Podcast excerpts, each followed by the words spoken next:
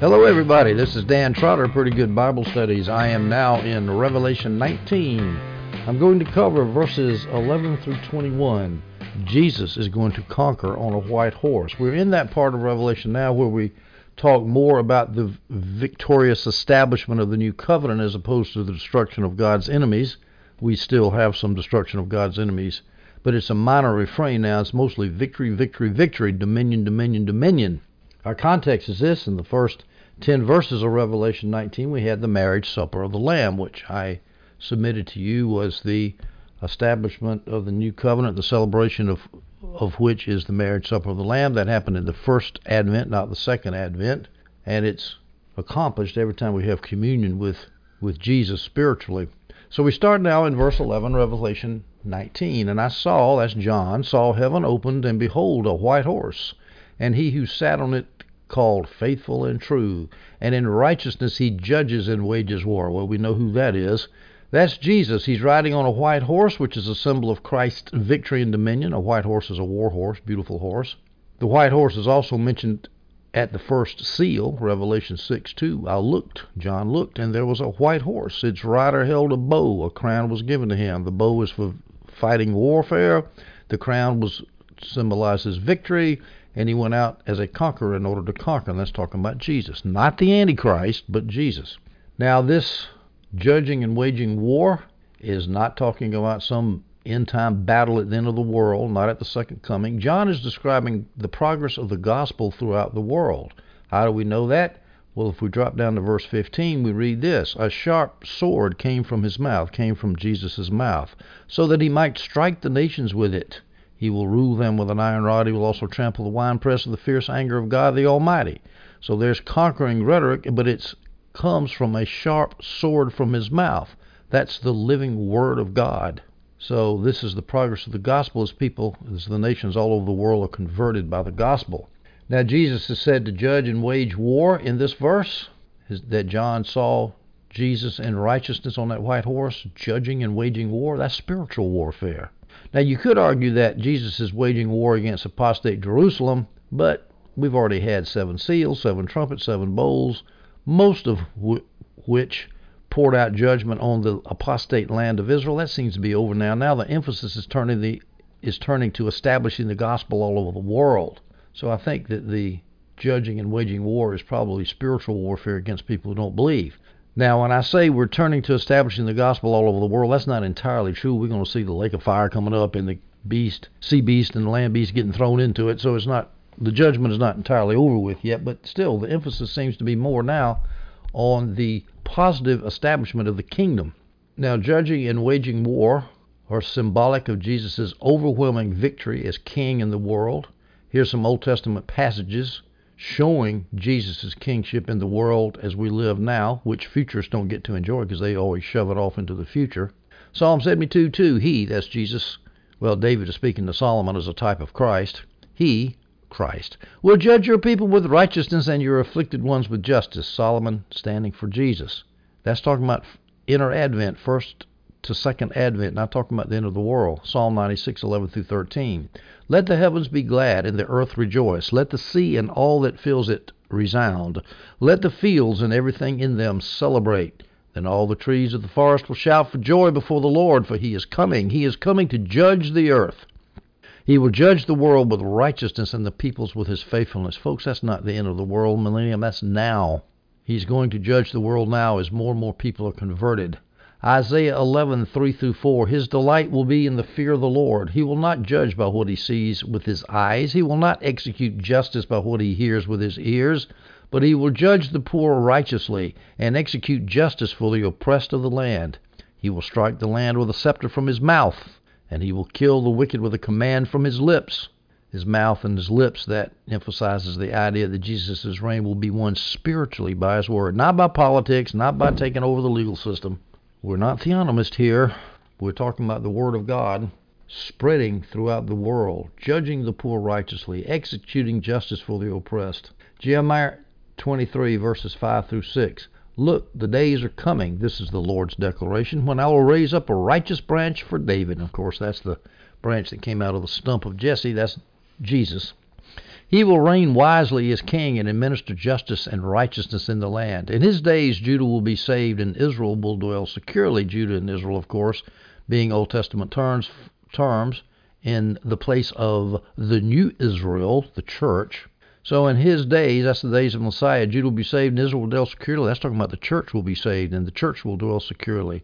This is the name he will be called. The Lord is our righteousness. So there's some good news, folks. Jesus, riding on a white horse, faithful and true, judging and waging war as he conquers the world, as people bow to his name and bow to his authority. Revelation 19:12.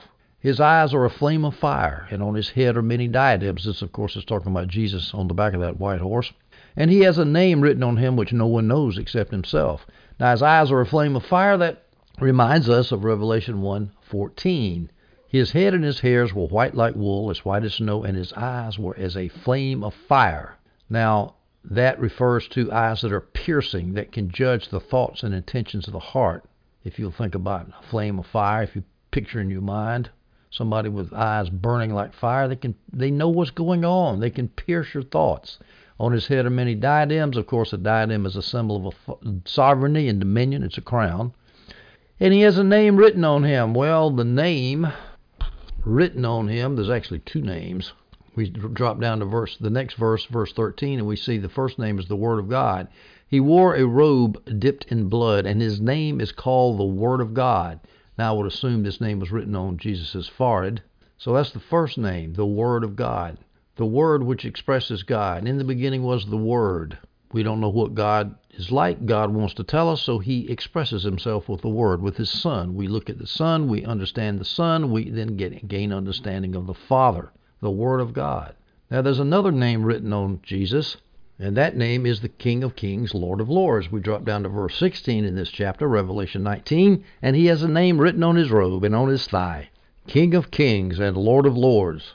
Now, that name could have been written on his robe, and the robe was on his thigh, so it was only written once. The English is a little bit confusing there, and he has a name written on his robe and is on his thigh, and on his thigh, and so you think, well, maybe he's got his name written twice. I don't think so. I think the name was written on his robe, which is on his thigh, which also, by the way, is where the sword is kept. Another good symbol of the conquering Jesus. Now, it says he has a name written on him, maybe the first name that's referring to the first name, the Word of God, in the next verse, and then the other name shows up later in verse 16. That's how you handle the a name when it's two names actually written on Jesus. He has a name written on him, and again, I think it's on his forehead, which no one knows except for himself.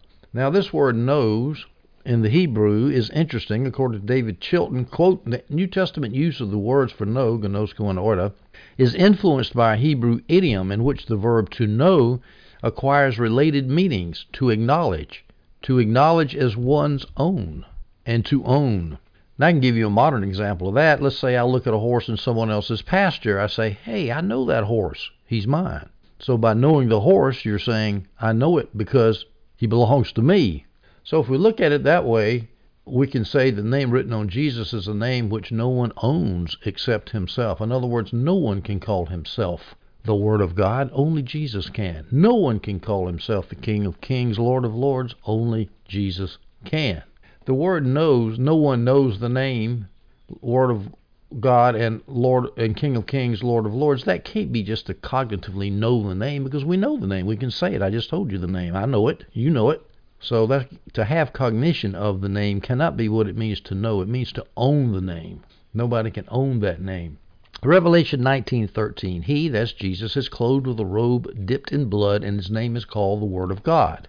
Now, there's two options for what this for what this blood on his robe might mean. The first option is it could be the blood that Christ shed for us on the cross. Now that fits in very well with the idea that this is the first advent, not the second advent, the preaching of the gospel throughout the world, and so the blood that he died for us on the cross could be symbolized by that blood on his robe. Now that's a good option if we believe that the book is now moving toward the, towards the establishment of the new covenant, which I do believe it is. But it also, his robe dipped in blood, it could also mean the blood of Christ's slain enemies, namely the sea beast, the land beast, Roman Empire, the apostate Israel. I'm I'm 50-50 on that. I can think it could go either way. We go to verse 14, Revelation 19 and the armies which are in heaven, clothed in fine linen, white and clean, were following him on white horses. Now, those armies in heaven are obviously Christ's church, believers. Ephesians 2 6, Paul says this He, referring to God, also raised us, Christians, us up with Him, with Christ, and seated us with Him in the heavens in Christ Jesus. And notice in Revelation 19:14, John says, "In the armies which are in heaven, they're in the heavenly places with Christ Jesus, who's riding on that horse." All right, so we, the church is likened to a host of armies there. They're clothed in fine linen. This shows that these armies are not angels, but they're saints, probably. We see in Revelation 19:8, she was given fine linen to wear, bright and pure, for the fine linen represents the righteous acts of the saints. The fine linen represents the righteous acts of the saints. So you see fine linen that stands for holiness, purity, purity cleanliness, sin, uh, cleanliness from sin. So the church, having been cleansed by the blood of the Lamb, is following Jesus victoriously, spreading the gospel all over the world. Revelation 19:15 from his that's Jesus's mouth comes a short sword so that with it he may strike down the nations, and he will rule them with a rod of iron, and he treads the winepress of the fierce wrath of God the Almighty. Now from his mouth comes a sword. We see those those same two symbols in Revelation 1 verse 16. He, that's Jesus, had seven stars in his right hand. A sharp double-edged sword came from his mouth. A sharp double-edged sword came from his mouth. In Revelation 2:16 we see this, so repent, otherwise I will come to you quickly and fight against them with the sword of my mouth. Now what does it mean, the sword coming out of a mouth? I mean, that's a strange thing to see in a vision, is it not? J. Massyngberde Ford, the famous commentator on Revelation at the University of Notre Dame, says this in her famous commentary on Revelation. The sword coming from the mouth is, quote, a prophetic word which is creative and dynamic and brings to pass what it pronounces. In other words, it's the gospel. And with the gospel, he's going to strike down the nations. Now, that's just a metaphor for winning the world to Christ. It is not talking about military triumph. Jesus is not going to take over the world with armies.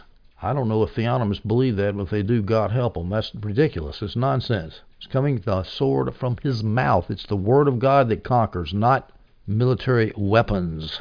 And you say, ah, but in verse 15 it says Jesus will rule the nations with a rod of iron. Isn't a rod of iron? Doesn't that show that he's going to be beating people over the head with a rod? He's going to have strong military and political authority? No. A rod of iron was merely a scepter, which is a typical symbol for the rulership of a king. The king would sit on his throne and have this big, tall iron rod in his hand, except it was fancy and and that was the symbol that I'm the king. Nobody else can hold the scepter but me. So that's what it's talking about. He's going to be King Jesus, but not because he's hitting people over the head with a rod of iron. It just is a symbol of rulership. Psalm 2:9. You will break them with an iron scepter, an iron rod. You will shatter them like pottery. Now, interesting here in Psalm 2:9, the Hebrew for break, if you revocalize it, the Hebrew doesn't have vowels, and so people add the vowel points take the same Hebrew consonants, change the vowels, and you get a Hebrew word that can be translated as rule. So it could read in Psalm 2:9, "You will rule them with an iron scepter," and that fits. You will shatter them like pottery. That just means he's going to rule. It doesn't mean he's going to be sending troops in and kicking kicking people around. Revelation 12:5. She, this is the woman in the wilderness, the old Israel. First, well, she's the old and the new Israel when she was the old Israel, she gave birth to a son in verse 5, Revelation 12, a male who is going to rule all nations, that's Jesus, with an iron rod, a rod of iron. Her child was caught up to God to his throne, that's Jesus when he was resurrected. So he's going to rule all the nations with a rod of iron. All right, so we've got now Jesus ruling the, the nations with his word, with the authority of a king, with a rod of iron, but we also know that the church rules with Jesus. We see that in Revelation 2, verses 26 and 27. The one who conquers and who keeps my works to the end, I will give him authority over the nations, and he will rule them with an iron scepter. Now, that's talking about the conquering Christian, the one who keeps Jesus' works. He's going to rule the nations, just like Jesus is, with a rod of iron, an iron scepter. He will shatter them like pottery, same words that they used in, that the psalmist used in Psalm chapter 2, verse 9. So, Christians will rule. Jesus is rule, going to rule, but it's with the word that comes from his mouth. It's not about military power and politics. We go now to, well, we're still in verse 15. We see that this rulership is accompanied by God the Father treading the winepress, excuse me, Jesus, not God the Father, Jesus, and he, Jesus, treads the winepress of the fierce wrath of God, the Almighty. Well, the winepress, now that's a easy symbol. It's a symbol of the wrath of God. The winepress owner is God trampling on the grapes that are in the winepress. The grapes are those that receive God's judgment. The grape juice that comes out of the grapes is the blood of the dying recipients of God's justice. Here's an Old Testament reference to the winepress of God, Isaiah 63, verses 2 through 3. Why are your clothes red, and your garments like one who treads a winepress? I trampled the winepress alone, and no one from the nations was with me. I trampled them in my anger, and ground them underfoot in my fury. Their blood splattered my garments, and all my clothes were stained. So the grape juice that gets on the garments when you're stomping on the grapes, that's the blood of God's enemies. God's doing the trampling there in Isaiah 63. Back in Revelation 14, verses 18, 19, and 20, we see Jesus doing the trampling on his enemies. Verse 18, Revelation 14. Yet another angel who had authority over fire came from the altar, and he called with a loud voice to the one who had the sharp sickle. Use your sharp sickle and gather the clusters of grapes from the vineyard of the land, because its grapes have ripened. So the angel swung his sickle at the land and gathered the grapes from the vineyard of the land and threw them into the great winepress of God's wrath. Then the press was trampled outside the city, and blood flowed out of the press up to the horses' bridles for about 180 miles or 200 stadia. I've already talked about that in Revelation 14. There's a lot of stuff there, but the point there is that Jesus is now trampling. That angel is Jesus. And so Jesus is trampling out the vintage where the grapes of wrath are stored, to quote an unfortunate hymn from somebody who militarized the spiritual triumph of Jesus and judgment on his enemies. I'm not going to mention this Yankee's name, but you know what I'm talking about the battle hymn of the Republic, which I refuse to sing. All right, so we have God and Jesus trampling out his enemies and a wine press and the blood, the grapes splattering grape juice on his robe that creates blood on the robe. We've already mentioned that in the in the blood on the robe in a previous verse, which could be the enemies of Christ, could be Jesus' own blood, or it could be Jesus' enemies. But at any rate, we have a symbol of judgment here. Rulership and dominion for Jesus and the church, judgment of God's enemies. Revelation is a book of encouragement for persecuted Christians. We go now to Revelation 19:16. And on his robe, on Jesus' robe, and on his thigh, he has a name written, King of Kings and Lord of Lords. Of course, the thigh is the place where the sword is worn, and so he's going to win. He's got the sword coming out of his mouth. If it comes out of his mouth, he wants to wear it on his thigh. That's where he'd wear it because he's a conquering Jesus. He's a victorious Jesus. Now, the name King of Kings and Lord of Lords, that's the ground of his coming victory, is not the result. He hasn't been proclaimed King of Kings and Lord of Lords yet. Every knee and every bow, every knee and every tongue, every knee is not bowed and every tongue is not confessed him yet, but we're on the way. Christ's rule will be established universally on this earth. All nations will be Christianized someday. It's only a matter of time. Can't happen too quick for me. It's probably going to be after I'm dead and gone, but it's going to happen. Revelation 19, 17, and 18. Then I, John, saw an angel standing in the sun, and he cried out with a loud voice, saying to all the birds which fly in mid heaven, Come, assemble for the great supper of God so that you may eat the flesh of kings, and the flesh of commanders, and the flesh of mighty men, and the flesh of horses, and of those who sit on them, and the flesh of all men, both free men and slaves, and small and great. So these birds, I'll take it to be vultures, are going to come in and they're going to have a great time as they look at the battlefield, see all the dead people. This is referring, I'm sure, to the destruction of Israel in AD 70, which I'm going to point out in a minute. Matthew 24, verse 28, Jesus is speaking in the Olivet Discourse, which was clearly talking about the destruction of Jerusalem in AD 70. And Jesus says, Wherever the carcass is, there the vultures will gather. Well, the carcass is the dead city of Jerusalem, and the vultures start circling around, picking on the dead men and horses and kings and commanders and all those who sat on the horses the free people, the slaves, the big people, the small people, everybody's getting eaten up by vultures. Now, this angel standing in the sun in mid heaven, well, he's standing in the sun and, and all the birds were flying in mid heaven. In mid heaven, where all this is going on, is the same place that other things happen in Revelation. In Revelation 8:13, we had an eagle, or depending on the translation, an angel warned of woe coming. Revelation 8:13, I looked and I heard an eagle or an angel flying high overhead, crying out in a loud voice, Woe, woe, woe to those who live on the land, because of the remaining trumpet blast that the three angels are about to sound. So that was the last three trumpet judgments. So disaster is coming, in, says this angel in mid heaven. Then we also have an angel in mid heaven inviting the peoples of the earth to embrace the gospel. That's in Revelations, Revelation 14:6. Then I saw another angel flying high overhead with the eternal gospel to announce to the inhabitants of the land of the earth, to every nation, tribe, language, and people. Now here in Revelation 19, we have an angel standing in mid heaven, standing in the sun, announcing judgment. And of course, that judgment is the prelude to the spread of the gospel. I said we're kind of transitioning to the spread of the gospel and victory of the new covenant, but we're not quite finished with judgment yet. Now, this imagery of the Great Supper of God, it comes from Ezekiel, referring to Israel's victory over Gog. I'm not going to talk about what Gog is. People split all over the place what Ezekiel was prophesying about in Ezekiel 38 and 39 about Gog. I have my favorite interpretations, but that's beyond the scope of this audio. When I get to Ezekiel, I'll talk about it then. Actually, Gog shows up at the end of Revelation again, too, and we'll talk about it then. But just look at the imagery here. Ezekiel 39, 17 through 20. Son of man, this is what the Lord God says Tell every kind of bird and all the wild animals, assemble and come. Gather from all around to my sacrificial feast that I am slaughtering for you, a great feast on the mountains of Israel. You will eat flesh and drink blood. You will eat the flesh of mighty men and drink the blood of the earth's princes, rams, lambs, male goats, and all the fattened bulls of Bashan.